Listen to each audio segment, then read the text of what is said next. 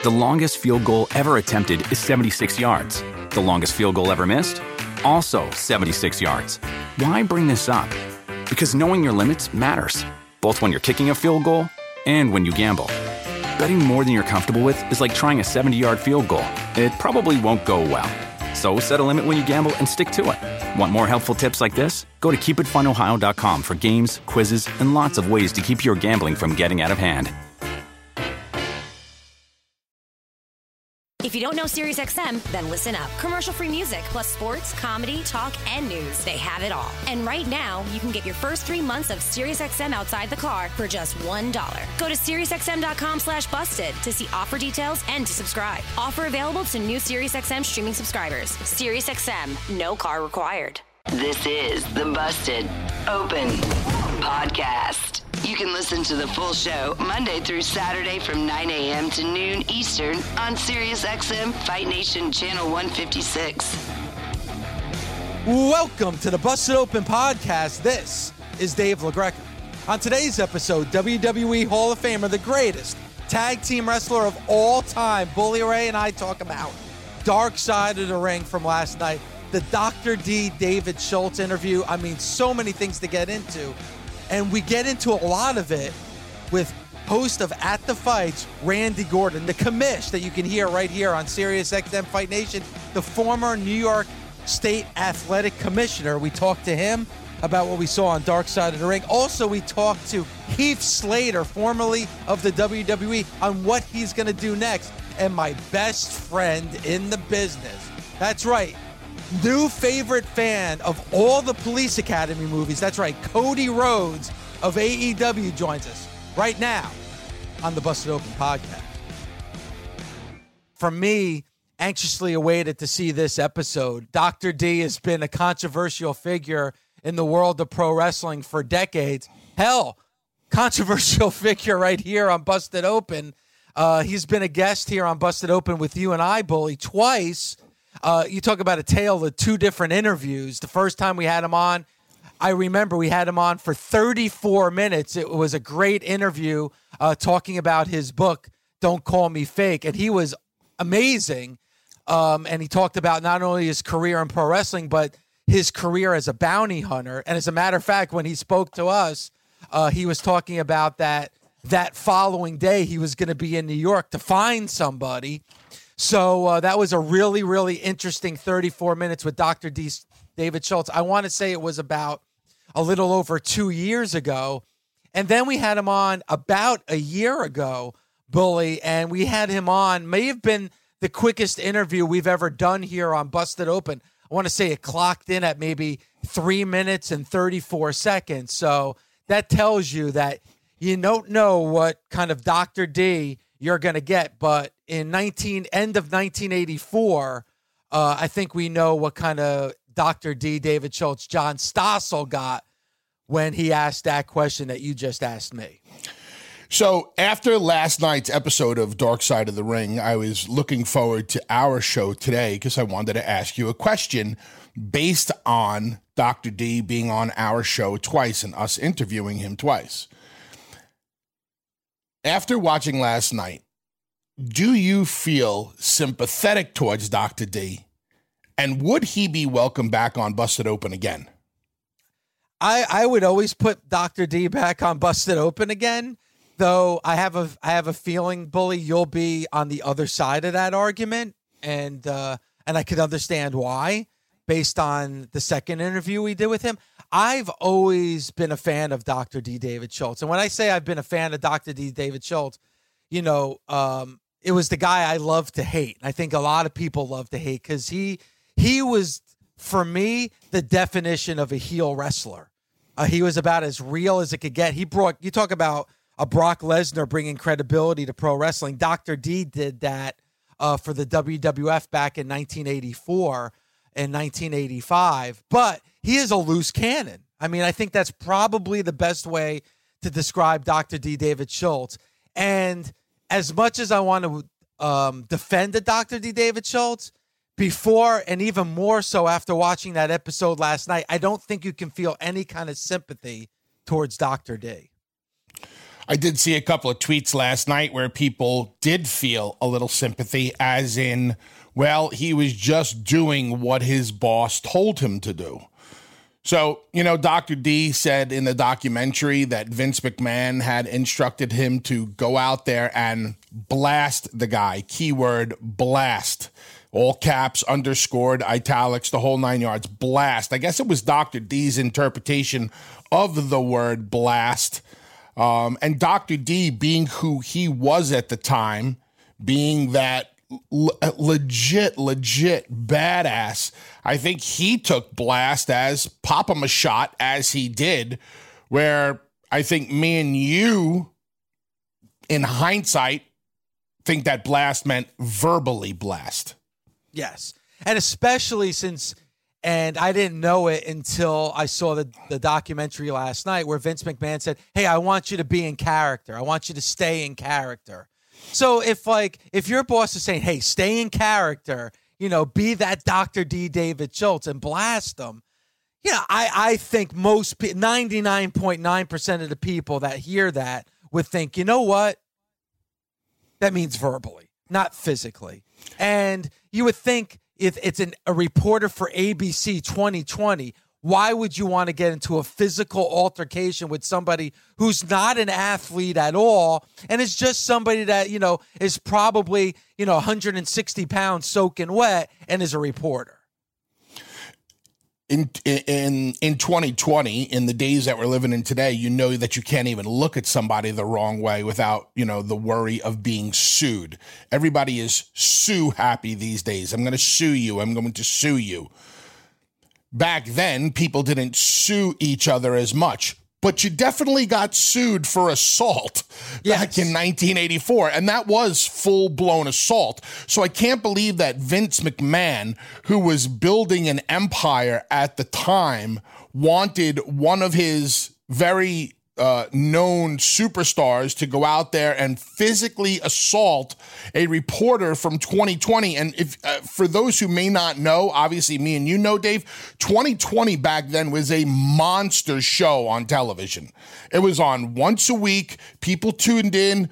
Barbara Walters was on the yeah. show. Um, you know, uh, lots of um, very credible journalists were on 2020. It was like a 60 so, minutes. It was like 60 minutes.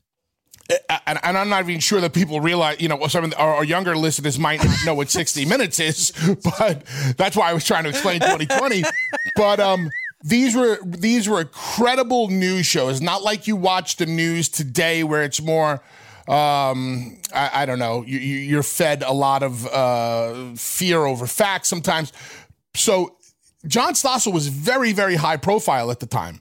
So for Vince McMahon to suggest to David Schultz, which he did not, to physically blast him, I think it was a little too much interpretation by the good doctor. And there's a lot here. There's a lot to digest from that episode, which, you know, I, I think we both agree the last two episodes of Dark Side of the Ring were a little underwhelming, would probably be the best way to describe the last two episodes. I thought the Jimmy Snuka episode was extremely one sided, and, and the Dino Bravo episode was just a little underwhelming for me. This episode was, I thought, excellent from beginning to end, and I thought it was great, and it really brought back a lot of strong memories of that time because you know, I remember that episode of 2020. I, I videotaped that episode of 2020. Like that was back when, you know, I was full blown so into pro wrestling that at that time, and it's kind of probably for a lot of younger fans, they probably wouldn't understand this the mainstream press and mainstream shows like a 2020 never talked about pro wrestling. So like when Warner Wolf would talk about pro wrestling after uh, you know a uh, um, a newscast or like something like 2020, I got my VCR ready because that was so rare that those types of shows would talk about pro wrestling. And there's so much here to digest because and a lot of people forget about this and it's crazy because I always bring it up and people even tell me that I'm crazy and that it never happened, but they showed it on Dark Side of the Ring last night, and that was Hogan with Richard Belzer. Like, if you look at what John Stossel, what happened to John Stossel and Dr. D, and you look at what Hulk Hogan did to John, to Richard Belzer on late night TV, I mean, it's one and the same, bully. I mean, you had Dr. D, David Schultz, you know, because, you know, John Stossel and the way he asked that question, too. Let me ask you the standard question Is this fake with just that pompous attitude? And he got a slap in the face, and then he got another slap in the face. You got the same type of attitude from Richard Belzer with Hulk Hogan and Mr. T. Now, think of this. This was after the incident with John Stossel. So you're thinking that, hey, if anything, there's a fear in this roster where they would not want to have any physical altercations with anybody. And this is less than a year after that incident with John Stossel. Mr. T and Rich and Mr. T and Hulk Hogan on our on Richard Belzer's late night talk show promoting the first WrestleMania, and Hogan puts him in a sleeper hold. Richard Belzer collapses in his arms, and, and Hogan just lets him go and lets his head just crack open on a hard floor. And that's been pretty much, Bully, erased from memory. I mean, you bring up Dr. D. David Schultz or John Stossel, immediately you think of that incident at Madison Square Garden where Dr. D slaps him in the face. You could bring up Richard Belzer and you think of Law and Order. You think of the stand up comedian. You think of his late night talk show. You don't think of that incident. And uh, certainly when you bring up Hulk Hogan, you don't think of that incident. It's amazing how one was used to end a career and the other one was completely wiped off the books and forgotten about. Very political. Yes, extremely. I want to follow up on two of the points you just made. Um, getting back to the, the past two episodes of Dark Side of the Ring, uh, I don't agree with you with the use of the word underwhelming when it came to the Snuka episode. I will agree on the Dino Bravo episode that I really didn't get anything that I didn't know. Uh, I think they did a, a good job of telling the story that we knew already, but for the most part, not too much meat on the bone there. If you want to use the word underwhelming for you as your own personal take, that's fine. I'll agree with that use of the word. With the Snuka episode, I didn't think it was underwhelming. I thought it was unnecessary. And this is not in defense of Jimmy. This is in defense of nothing good came out of that episode. That is a very dark episode. Yes, as Dreamer likes to say, it is called Dark Side of the Ring, and I get it. But if you're gonna if you're gonna drudge stuff up from 30 years ago and show the dark side of the ring, it at least show me the light at the end of the tunnel. Even in the most tragic of stories, the Chris Benoit, Nancy Benoit story, uh, uh, uh, Daniel Benoit. Um, I got light at the end of the tunnel because of Sandra and uh, David's. I'm sorry. Is it David and Dan? You know, you yeah, know what I mean. Yeah, the two sons, yes, Sandra and, and David. Um, I got some light. With Snuka, I got no light, and that's why I, I, I thought that episode was unnecessary. So that's my choice of words. Hogan and and and Richard Belzer. So that's something that I had heard about, but I I don't think I've ever seen that before. So I found myself real propped up the minute that aired last night on Dark Side of the Ring. I was like, oh, what's this? I don't necessarily remember this. And just seeing Hogan and Mr. T all decked out in their, you know, tight spandex, the weight belts, you know, uh, I mean, they, they looked, you know, so, you know, 80s wrestling, which just brought back childhood memories. It was very cool. When I saw Hogan hooked that front face lock, I went, I was like, oh, I gasped. Now, it's just a front face lock, right, Dave? Mm-hmm. Doesn't look like that big of a deal of a hold. That one move, I am so particular about in training young wrestlers because that's the one hold. There's a couple of them that looks like it's absolutely nothing, but if you cinch it in even a little bit, bang, a guy can go out. And when I saw massive Hulk Hogan hook skinny little scrawny Richard Belzer, when I saw him hook the hold, I was like, I didn't say anything. When I saw Hogan just rear back, even for a, did you see that, Dave? He reared back just a little bit, maybe just an inch. And Belzer went right out. The reason that happened is Hulk probably had him underneath the throat and not underneath the chin, where you're supposed to have the hold hooked. And if and if your forearm doesn't lay across the guy's chin and it rides up underneath the guy's throat, the minute you cinch it in, the slightest amount of pressure will put him out. When I saw that, I was absolutely shocked. And they are they're really lucky that Belcher's brains weren't splattered across the floor because when you go out like that, you don't have a choice on how you fall down. And that's the thing. Like obviously, I'm not condoning the Dr. D. David Schultz slapping of John Stossel. I think we both understand that probably the wording that even Dr. D admits that Vince McMahon said does not mean a physical altercation. But to me, what Hogan did to Richard Belzer is far worse than what Dr. D. David Schultz did to John Stossel, in my opinion. So much worse. Legitimately choked the guy out, cut the oxygen off to his brain. Really, really bad. Listen, a smack is a smack. I'm sure John Stossel caught a smack from his mother, his father, his older brother, his sister. Everybody catches a good smack once in a while. Watch Goodfellas, they'll tell you.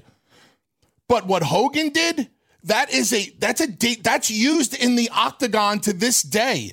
Legit front face lock, a front naked choke. That I, I, I particularly am so careful when I train younger wrestlers about. If you don't believe me, just go back and watch the the, the the, the footage of Hogan and Belzer. The minute Hogan just and he did it gently, Dave, very gently. He reared back on it. As soon as you do that, bang, guy's going out. And he, all right, so that happens, but even worse, like he just lets him go. Like, yeah. you know, he's in a he's in a stand-up prone position. He just drops him on his head. Because Hulk didn't realize I don't know if Hulk was ever like I'm sure he was properly trained in the hold.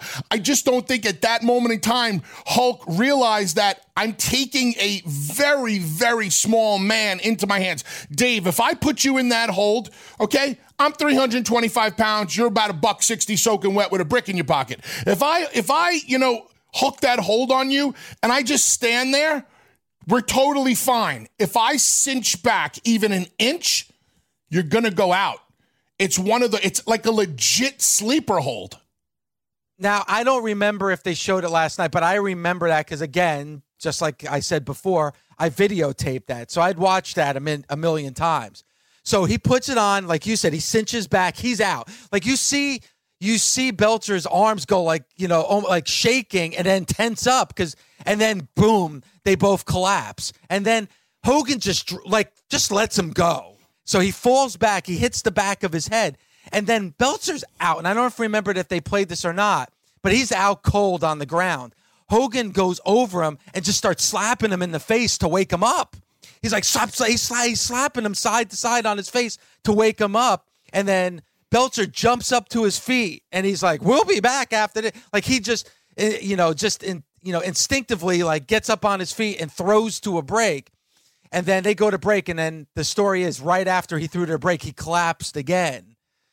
And he, like, the back of his head was busted open. Like, he had to get multiple stitches in the back of his head because of that drop from Hogan. But just seeing Hogan, like, knowing that he's, and blood's coming out the back of his head, he's on the ground, and Hogan's just standing over, like, slapping him in his face to wake him up. And I'm like, I wonder, I wonder if Hulk thought I wonder if Hulk thought that Belzer was working him. Uh, even at watching is this now, before or is this before or after Lawler and Kaufman? This is well after. This Maybe Hulk well thought it was after. he was getting worked. I don't know. All I know is that hold is legit dangerous. And the reason Hulk just let him go is because Hulk probably wasn't expecting him to get choked out that quickly. Soccer is a passion that goes beyond the sport, and Sirius XM FC's podcast, More Than a Game, brings that passion to you. Can you believe it? In each episode, FC's panel of experts take a deep dive into club histories, iconic grounds, Anfield has erupted, bitter rivalries, and so much more. There's nothing like a derby day in Manchester. New episodes are available weekly by downloading the Pandora app and searching More Than a Game. Randy, how are you this morning? Thanks for the time. Hey guys, how are you, Dave? I hope you're doing fine in this uh, lockdown. Bully, I hope you guys are just doing absolutely just staying safe and healthy. Thanks, thank Randy. You. you also, buddy. Thank you. What now? Uh, you guys are just doing a great job. I, the excitement you guys always bring is amazing. I got to tell you, when I was commissioner, I always had fun with professional wrestling. I I looked at it differently than most of the other commissioners ever did, and and Vince McMahon used to tell me, "You are the only commissioner that I've ever truly liked." Now I don't know if he was just saying that, but uh, you know, I took that as a compliment, but yet he was always trying to free himself from the bonds, if you will, of the New York State Athletic Commission and the regulation we had over wrestling, which wasn't any real kind of. It was just making sure the medicals were in and the licensing was done. That that was about it. I never told him what matches he could and couldn't make. So, were you surprised then in 1989 that he asked to be removed from that? You know, to to kind of you know peel back the curtain and say, you know what, we're not a legitimate sport, we're entertainment. No, that didn't surprise me at all. Um, I knew it was coming, and and what's so funny, ironically, how things would work out. My right hand man, who I think you probably know, because of his affiliation with the WWE, my right hand man at that time was a guy by the name of Rich Herring. Yes, Rich I know Rich Herring. really well. Well, Rich is just nothing but a great guy, as loyal as loyal could be, as brilliant as brilliant could be. And he told me, he was then with me, he was with me from in my seven years as commissioner. He told me we're going to have to be very careful because the WWE is going to be coming after us and we're going to be taken to court because they want to free themselves from the bonds of regulation. And I said, and what will that mean for us? And he explained, well, if we're not regulating wrestling anymore, more than likely the state is going to cut our budget in half. And, Commissioner, you're going to have to let half the staff go. And uh, you know what? I don't mind running an agency or anything like that, but I'm not, I'm a softy. I am not big on firing anybody, even if they deserve to be fired. And I wasn't in the mood to take a staff of about 36 and just fire 18 of them. You know what? Let them do their their licensing or whatever. So each and every time Vince McMahon tried to take us to court, I basically showed in court how dangerous this could be. And I said, yes, he's trying to say that it's entertainment. And it is, but so is boxing. That doesn't mean that it's any less dangerous. These guys are doing things where I'm standing in the back and I'm watching them once they get to the back, fall on the floor, holding their shoulder, holding their neck, holding their knees, holding their ankles. They get hurt. And if this thing is deregulated, they're going to get hurt even more. And then I said to the judge, basically. And if they're hurt, Your Honor, there's going to be bloodshed. And that bloodshed is going to be on your hands, not mine, if you deregulate it. And they wound up keeping it for all seven years. And after I left the commission, is when they deregulated it. And wouldn't you know, when I left, shortly before I left, the handwriting was on the wall with the change of administration. Rich Herring left the commission and went to work for the WWE. And once the WWE had him on their side, it was very clear that deregulation was coming. Wow. Was there ever an incident, Randy? And I, am sorry we got you on so late because we're short on time. Was there ever an incident where you had to stop a match? Was there ever an, uh, an incident where you had to interfere as commissioner? Well, yeah. I mean, there was one where I had a uh, Andre the Giant was going to be wrestling at the Nassau Coliseum, and I had to step in minutes before the match because a medical had come back to me saying that Andre the Giant was suffering a mild heart attack, and yet they still wanted to put him in the ring. And I said, "Listen, here's the most I'm going to allow," and I, I basically orchestrated this whole thing, and between him and Jake the Snake Roberts, and it went on for a half hour back and forth. They were going, but I wouldn't let Andre get into the ring. So, I mean, that was one of the times I had to step in. Regulation, especially back then, was needed, and I'm glad I did it. Randy, so what the- year was this? What year? What year? That was approximately look up the date of Andre the Giant's death. It was some somewhere in the mid 90s or so. It was shortly before his death that I had to stop this from going on. He was not well at all, and he did not. He belonged probably in a hospital, not in any wrestling ring whatsoever or in any arena, not at all. And I'm glad again that I stopped that match from happening. Did you was that an EKG that you had read from the day of or an EKG from Andre's past? No, that was uh, an EKG that was taken that week, which the WWE was actually withholding from us. And it was because of my right hand man, Rich Herring. He he pointed it out. He stayed all over the doctors and everything, and all over the WWE. He said, before he gets in the ring, you're going to have to provide us with that EKG. And they actually held it out until the day of the match. And then I got the results and I went running from the commission in New York City. And I drove out. I happen to live on Long Island, only a few minutes from the Nassau Coliseum. And I went over to the Coliseum and I went in that night and I basically I took the uh, EKG and I showed uh, two of the executives from the WWE. Jay who, who, who, who, what, who did you have to deal with, Randy? Jay Scarpa and Pat Patterson. They were the executives that day. And they said, please, Commissioner, don't do this. Just let him get in. We'll make it, we'll do this. And I said, he's not getting in the ring. And they pleaded with me and pleaded with me.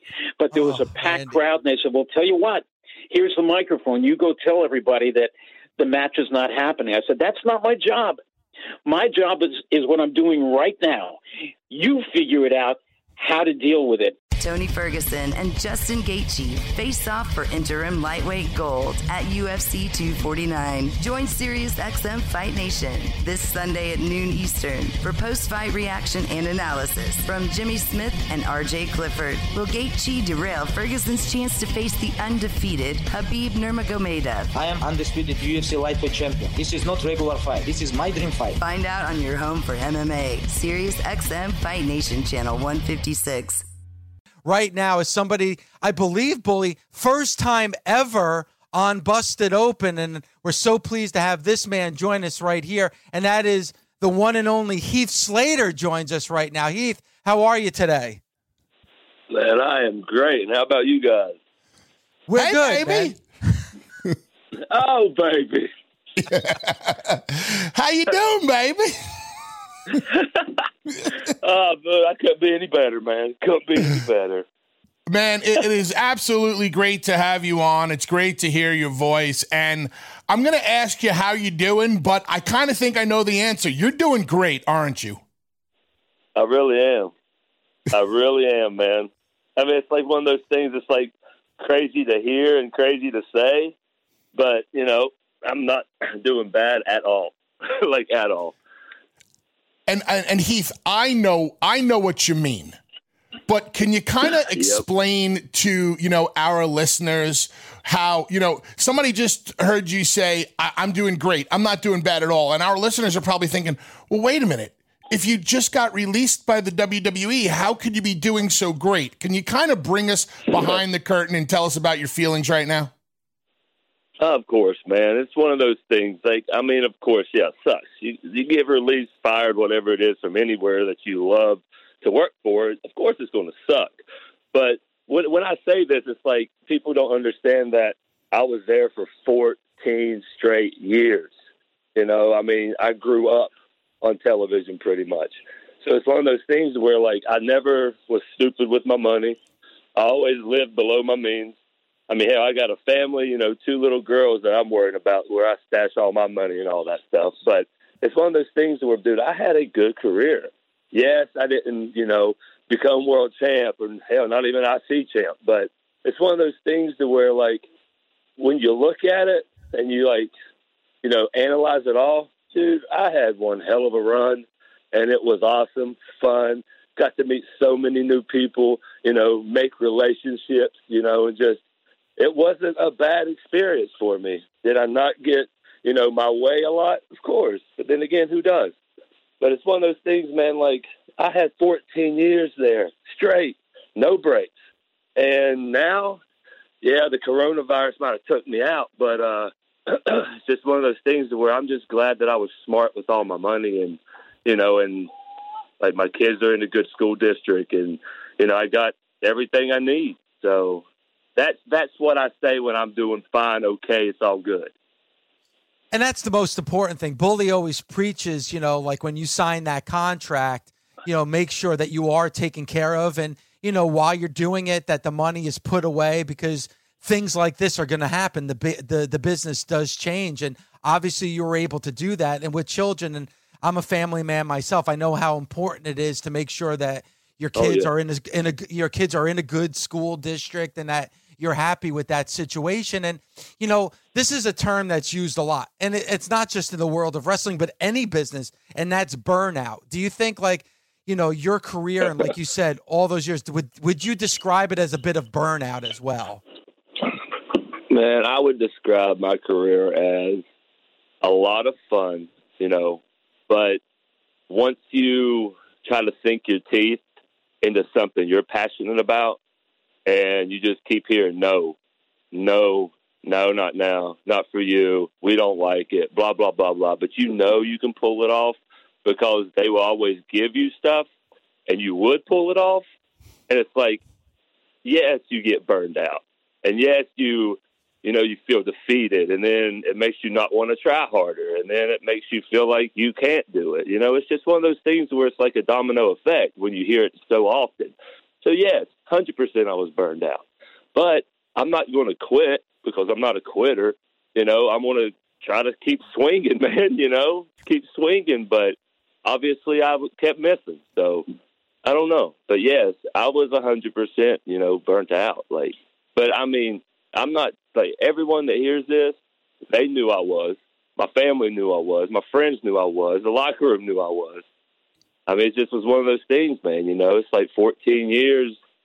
You know, keep going, going, going, and then next thing you know, you get stuck in this role, and you can't get out of that role, and it's just one of those things to where you keep swinging, and that's what I did. Heath, obviously, the most important thing over that 14 years is the amount of money you were able to make and stash away for your family. Because, as me and you know, and as other wrestlers know, the only thing tangible in our business is the money. And it really is the most important thing. And when you're in business, that's the number one thing you want to do is you want to accumulate money because you never know when something is going to go wrong. And we don't have 401ks and we don't have pension plans and all that. So we have to be, you know, we have to be our own business and our own boss. But the second thing you want to get out of your career is fun. I know you. You are always having fun, always a blast to be around. You're you're you're a good brother. You're you're fun to hang with. What was the most fun you had in your 14 years at the? WWE? Holy crap, man! I can write a book about that. Um, But like, what and, angle uh, or what storyline or you know what what were you able to sink your teeth through? What what, what did they allow you to sink your teeth into?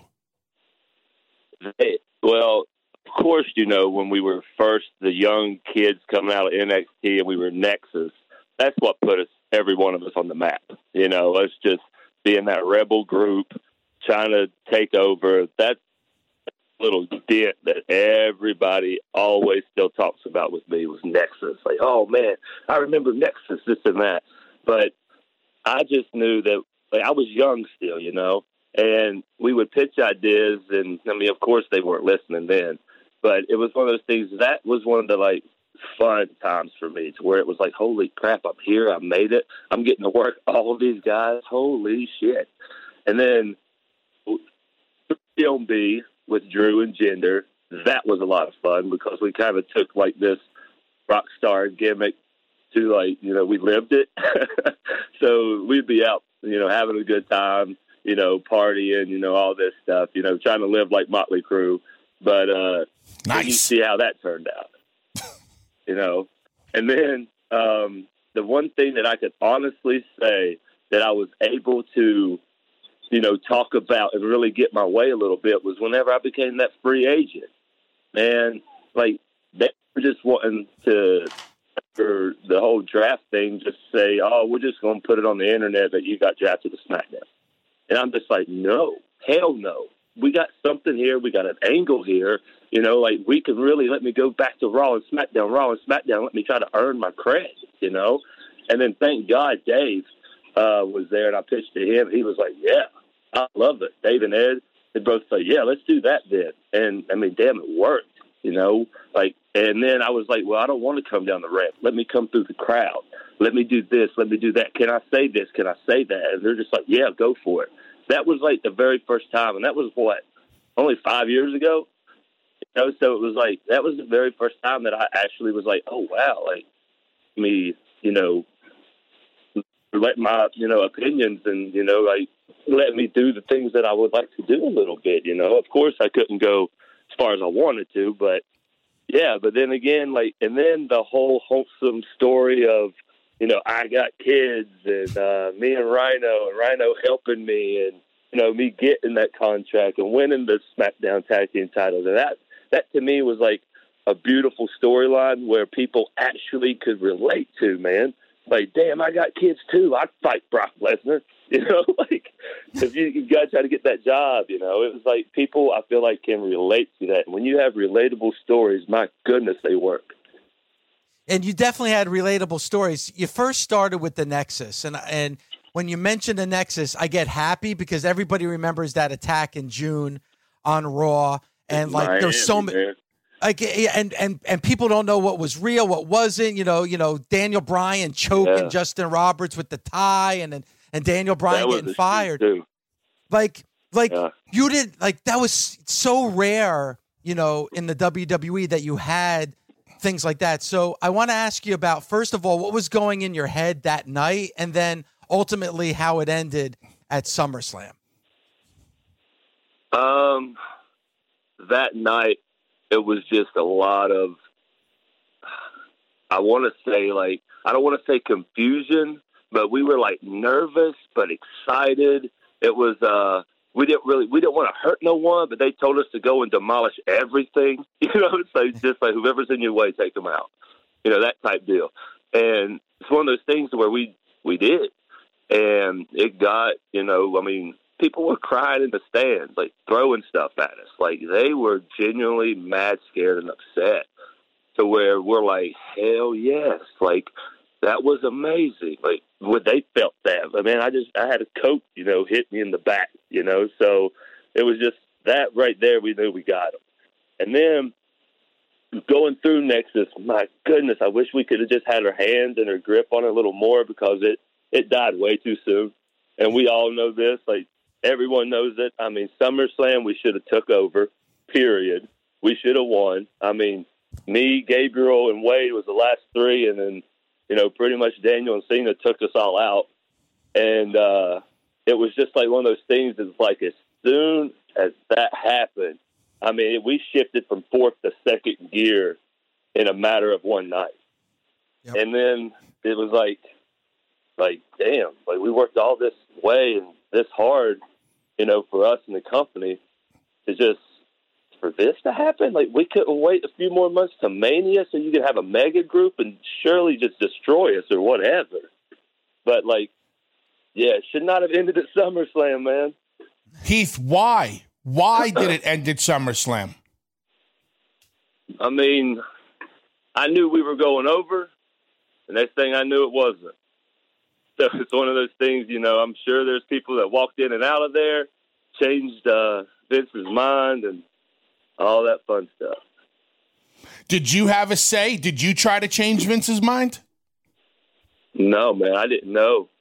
We none of us knew. We were winning, and then a matter of shit, a couple matches before, we were not. Oh, so so at the beginning of that night, you thought that this you were guys were going to go over and you were going to win that match, and then somewhere. Oh no, you know, we were you- going over. Oh, so you were, and then it was changed last minute. Wow. Yeah. Wow. And I, I- I still mean, that- don't, I still don't know the whole story.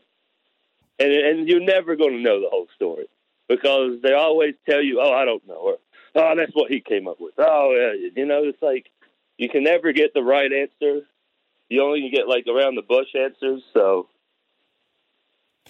So to sum it up, in in wrestler speak, you got politicked, and then everybody wanted to pass the heat as to who did the politicking.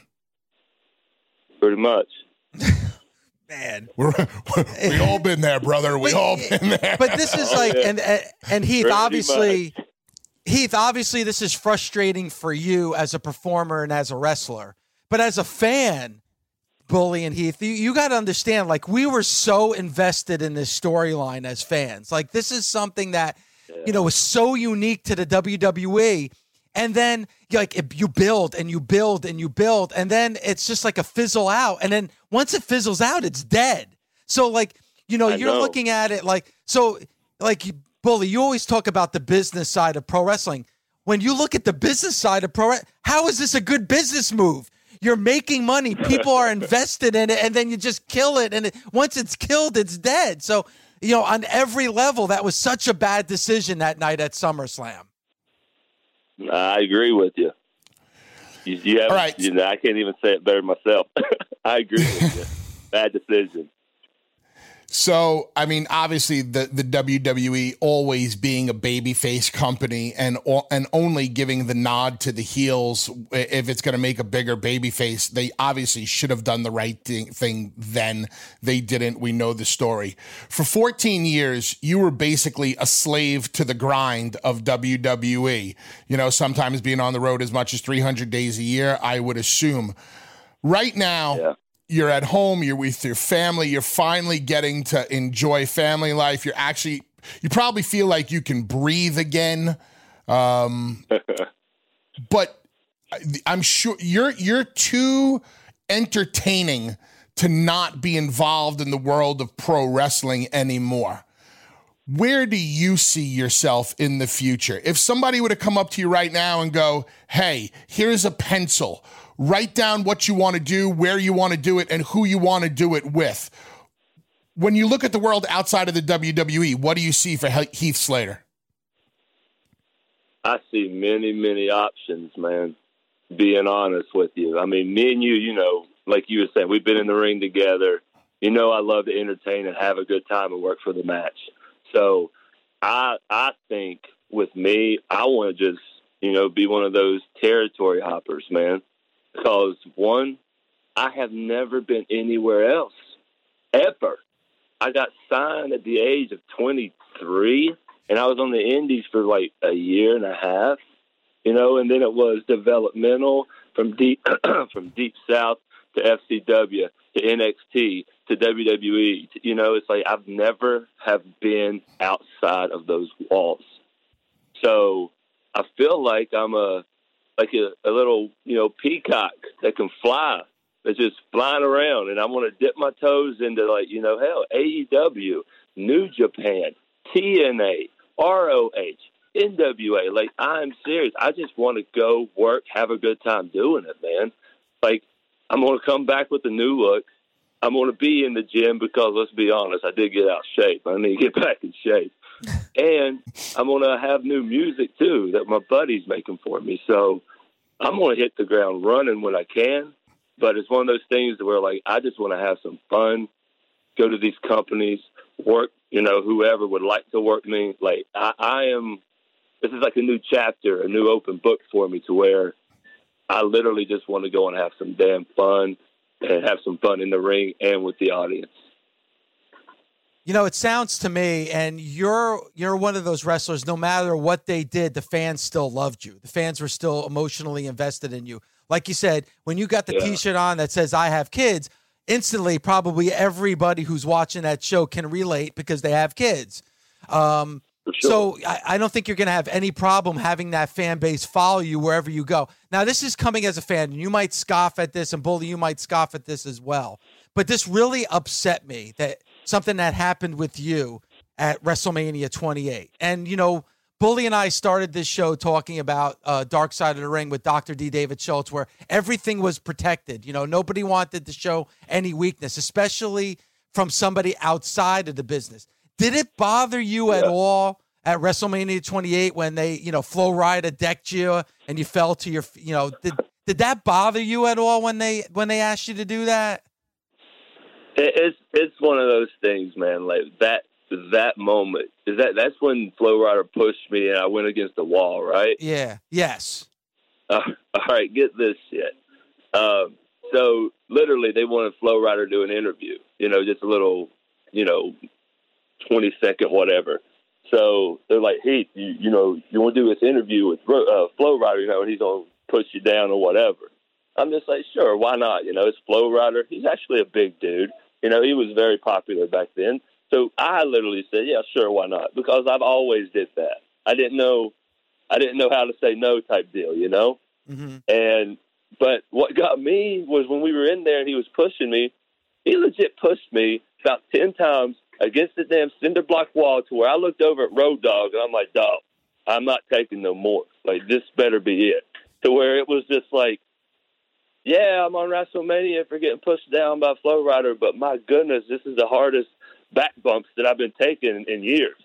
So, you know, it's one of those things to where like it, it's yeah, I'm on Mania for that, and which it ain't like oh woohoo, I got on WrestleMania and got beat up by Flo Rida. Nothing like that. Like it wasn't one of those like. I kind of forgot about it, being honest, until you mentioned it. But um, sorry. Great job, no, Dave. It's like I don't. I, I not. Um, I, I don't. I don't take shame you know, in doing stuff like that. You know, if Snoop Dogg wanted to clothesline me and throw me over the top rope, sure, I'll make it look like Hulk Hogan did it back in the '80s. You know what I mean? Yeah. But yep. it's just one of those things. Like I don't take like, I don't. I'm not. I'm not opposed to do it. You know, so I don't know if that answers your question, but I do know that my goodness, he has a hard push, and my back hurt like legit. Flo Rida needs to learn how to work. Right. I try to teach the kid.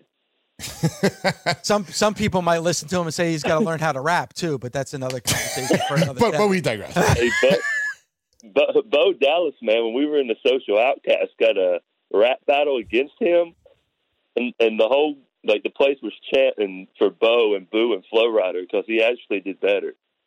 there you go. Not not shocked at all. Um, he, Heath, just knowing your personality, like I said, you know, you're a good dude. I, I don't think you were ever a jealous kind of guy. I think you always, you know, wanted to see guys succeed. And you being a part of 3MB with Jinder and Drew, uh, two part question.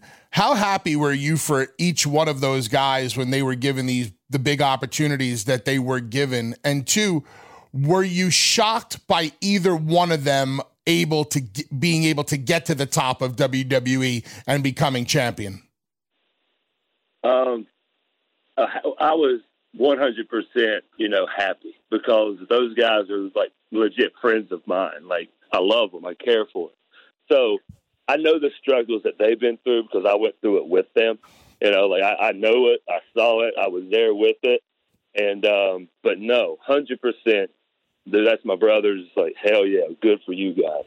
Um, Jinder was a shock because for some reason I think everyone like thought Jinder was like a weak link or something, but dude, he is like the most motivated person I have ever met, and he's one of those guys that when his mind is set on a goal, he's going to get it. That's a fact. Like, he's just that type of person. And I feel like Jinder rubbed that off onto Drew because they're, they're best buds too, but they live in Florida. You know, they can hang out, they can, you know, do all that. And then, like, Drew just got focused and, you know, and just, you know, hammered down and, I mean, became champ. So I feel like Jinder's like a little guru dude that will light some incense, and next thing you know, you're to see an epiphany or something. But uh, but yeah, I think Jinder, man, his his mindset is just so damn strong to where like he's he's back and he's probably to go and fight Drew, you know, and all that stuff. And I hope they do. It'd be great. But nah, man, I was 100% excited for him, happy for him, and they deserved it because they busted their damn ass. Well, Heath, we're coming up uh, to the to our break right now, but before we before we go off, I just wanted to say one thing. I, have told you this to your face. I've said this on social media, and I will say it again today. Uh, you took the very last 3D that me and Devon ever hit in the WWE. Thank you, brother. You Hell took yeah. it like a champion, and I and we appreciate you for it. And I hope I see you out there, you know, down the road. And I hope you get to do every single thing that you want to do. I hope you're a journeyman. I hope you go work in every single company. I hope you entertain as many people as you can, make as much money, and God bless you, brother. Love it, man. Thank you so much, man. Thank you guys for having me. Your home for all things combat sports is Sirius XM Fight Nation. Start your day with Hall of Fame Pro Wrestling Talk on Busted Open. Respect these men and women that build the business. Then, the Ak and Barak Show keeps you up to date on all things boxing. Boxing is the theater of the unexpected. And MMA guru Luke Thomas has you covered for mixed martial arts. Joe Rogan is the most important influencer in all of MMA. The fight game broken down like nowhere else. Only on Sirius XM Fight Nation Channel 156 our good friend, though he hates me, the one and only Cody Rhodes. Cody, how are you this morning? Let's go ahead and get right to the more uh, pressing matter. I'm so glad we're talking about the semifinals. Uh, I'm, I'm nervous as can be, one match at a time, do the work, all that good stuff. But I, I, I maybe I'm out of the loop, but I'm pretty fairly in the loop. I think is it true? Is this a valid thing, what I've seen, that you have not seen The Lord of the Rings? I have not seen not. So, First of all, Cody, I'm. Uh, hold up. No, no, no, no. Every you movie's like five, six hours. So you don't. So you don't know about Frodo's journey. You don't know about Bilbo's journey. You don't know about the Uruk-hai. You don't know about the Army of the Dead. Yet serious.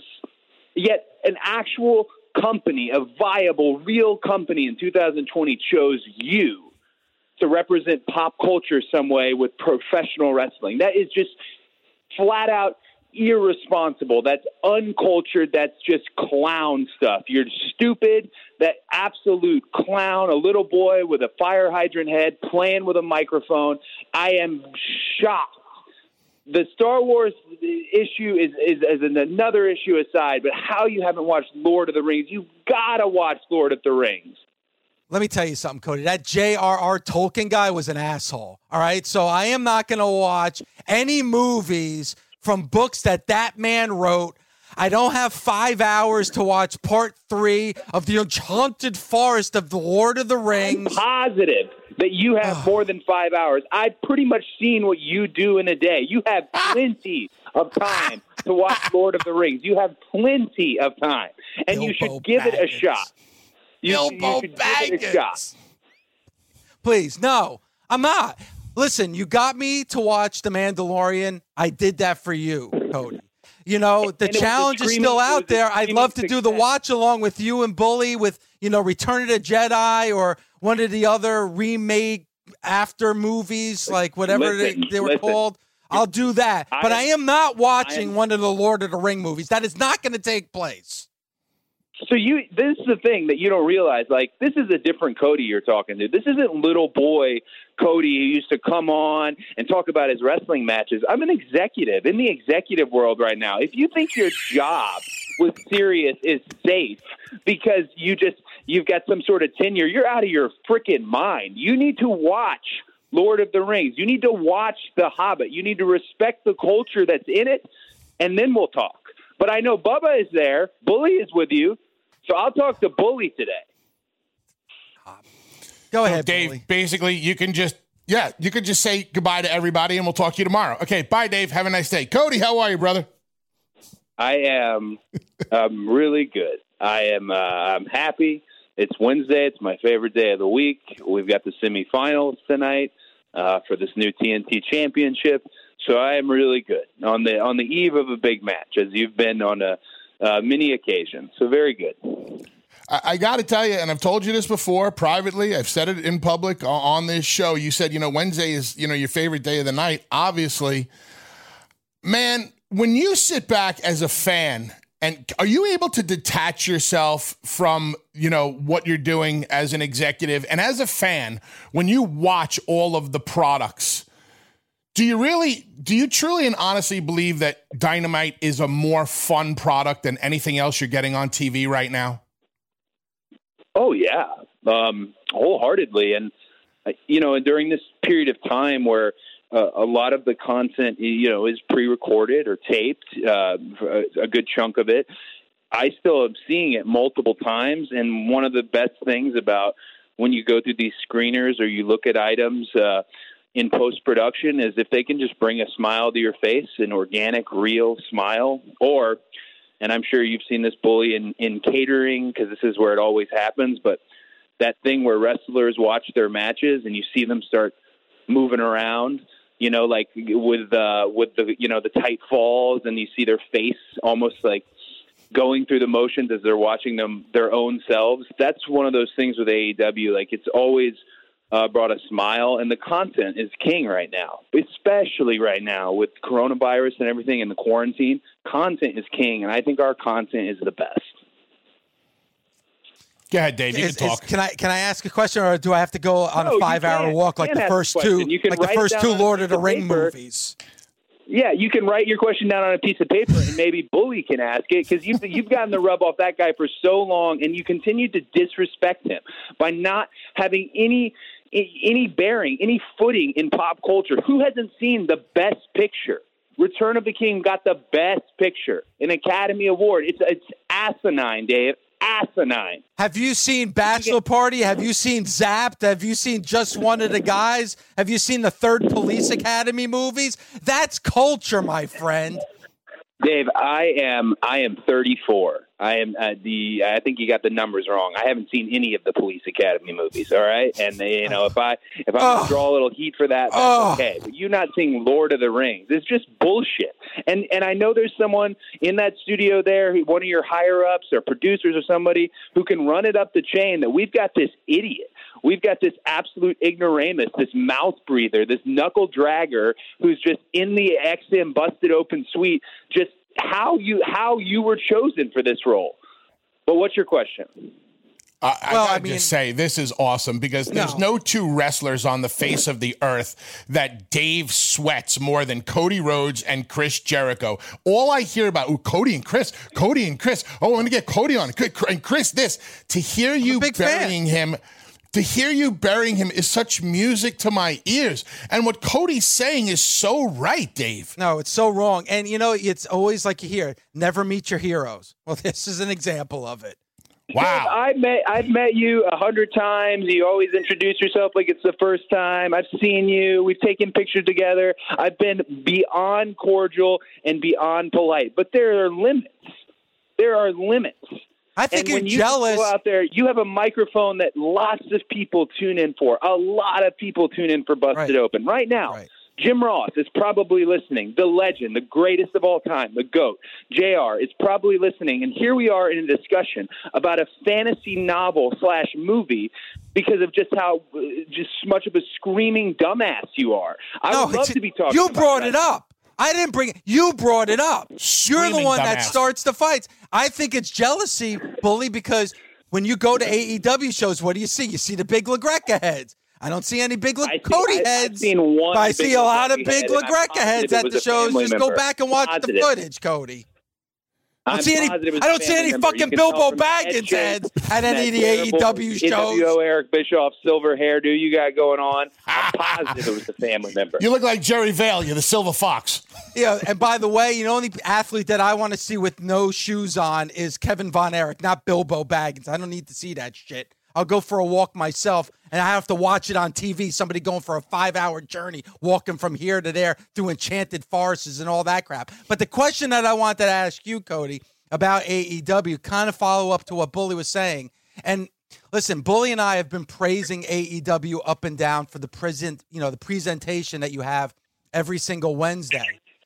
I mean, an awesome move having Jericho and Tony Schiavone doing commentary because I think they've done a tremendous job and they're entertaining. And I don't want to say it's on the same level because that would be almost sacrilegious, but it does remind me a lot of Heenan and Monsoon, where it doesn't matter what's going on in the ring. You can hear the commentary and you could be highly entertained. Do you agree with that? I uh, wholeheartedly. There's a lot of uh, Heenan Monsoon, a lot of Ventura Monsoon as a, as another area uh, that I, I actually said this to both Tony um, and Chris. I think people are going to miss the duo, and I think we've discovered like a lot of things have come up by necessity. There's been a bit of a look, you know, the movie The Replacements. There's been a bit of a replacement story with, you know, the limited roster we we had uh, as we were uh, filming during the quarantine. And one of the silver linings, and there's been a lot of them, is the duo. I think people are going to miss the commentary team of Jericho and Tony Schiavone, and to see Tony Schiavone grow into this role even further, a role that he didn't have to grow into is really amazing. He's been an MVP um, during this time period. But I'm also real excited to get Jim, uh, to get Excalibur, and to get Taz back in, in the fold and get the full team together. One of the things that you guys are doing with Taz, I find very interesting and a lot more entertaining than I thought it would be, is you're using him in that role to take um, moves and give the moves credibility. And I said it last week on the show. I think that Taz is putting more credibility on certain guys' moves than the guys are actually doing by giving the moves, and the other guys are actually doing by selling the moves.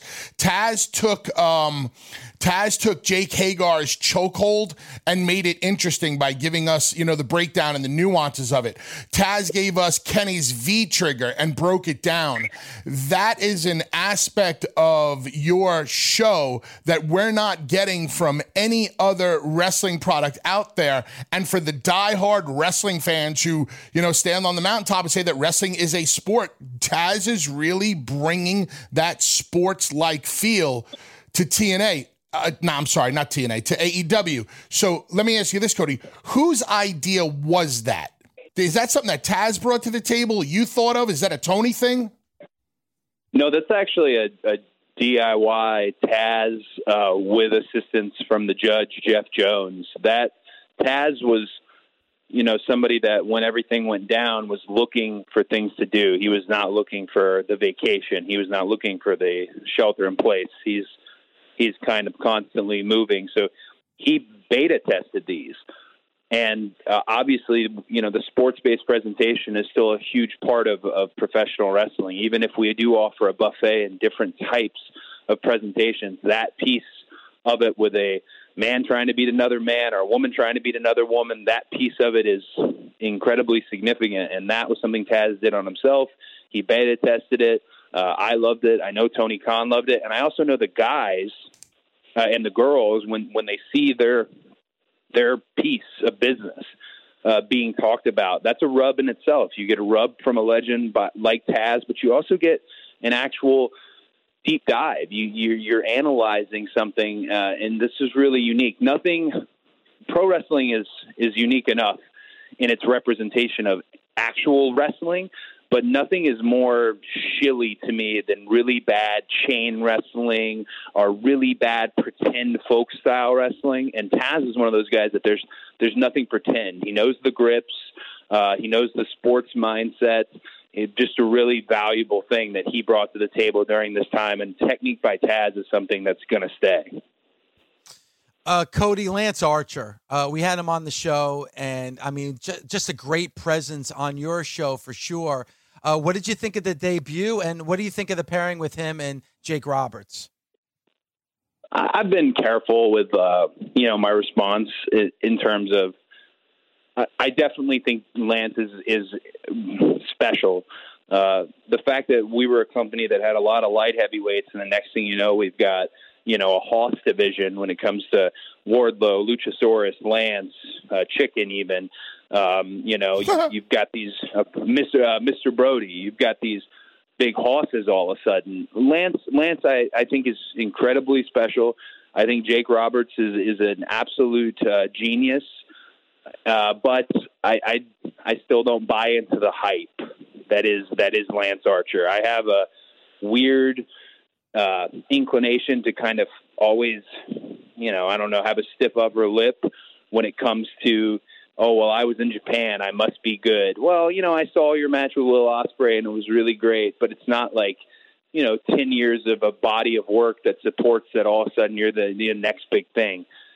That said, he's he's really run through everything that's been put in, put in front of him, and he's a completely different type of wrestler for AEW. So having him here uh, is very important. I don't think he gets out of the semifinals with Dustin. Uh, I've said that's. I went on record and said it looks like it's going to be a double or nothing uh, rematch. Uh, I don't think he's wrestled somebody like Dustin. I think he's you know used to bullying around these light heavyweights, and that's not the case in what you have tonight. Cody, one last one for me. I found uh, I really enjoyed the the video package that you opened up with last week on Dynamite, putting everybody over, giving credibility to the tournament. But you said something within the body of your promo that I found interesting, and I don't I don't know if you're showing your hand a little bit or if you're reacting to some of the things that you hear out there. You asked yourself, "Am I getting too comfortable?" And am I becoming a bit too scattered? Well, I don't know. Are you getting too comfortable? And do you feel like you're getting too scattered with all of the different hats that you need to wear in AEW?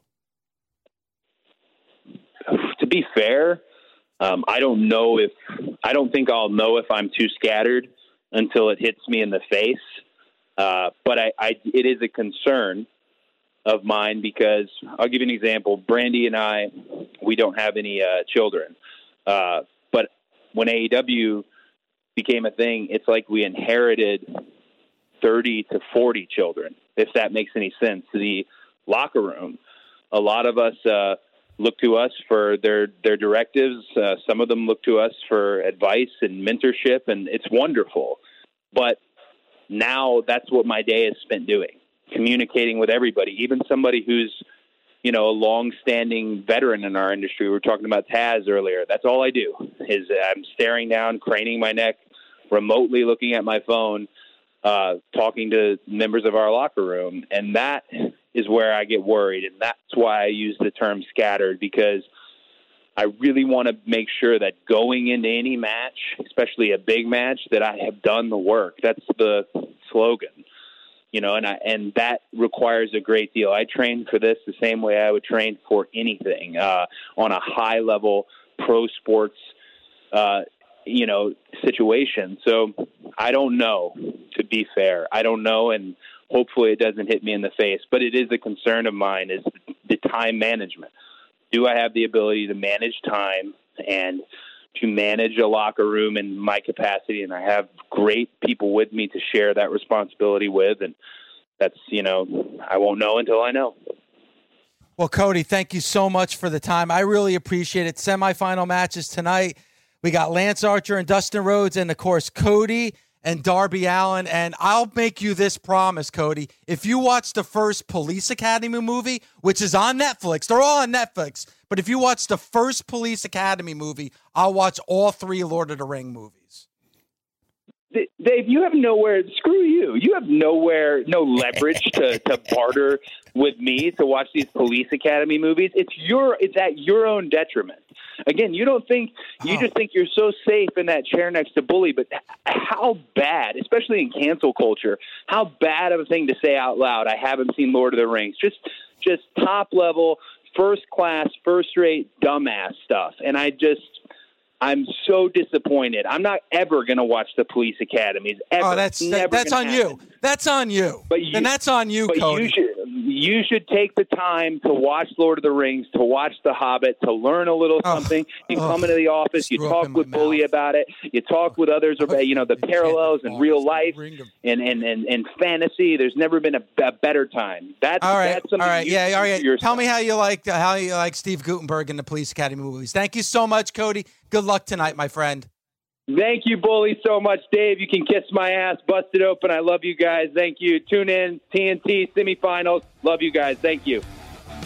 Thanks for listening. Catch us Monday through Saturday on Busted Open from 9 a.m. to noon Eastern on SiriusXM, Fight Nation Channel 156. The Busted Open Podcast. The longest field goal ever attempted is 76 yards. The longest field goal ever missed? Also 76 yards. Why bring this up? Because knowing your limits matters, both when you're kicking a field goal and when you gamble. Betting more than you're comfortable with is like trying a 70 yard field goal. It probably won't go well. So set a limit when you gamble and stick to it. Want more helpful tips like this? Go to keepitfunohio.com for games, quizzes, and lots of ways to keep your gambling from getting out of hand.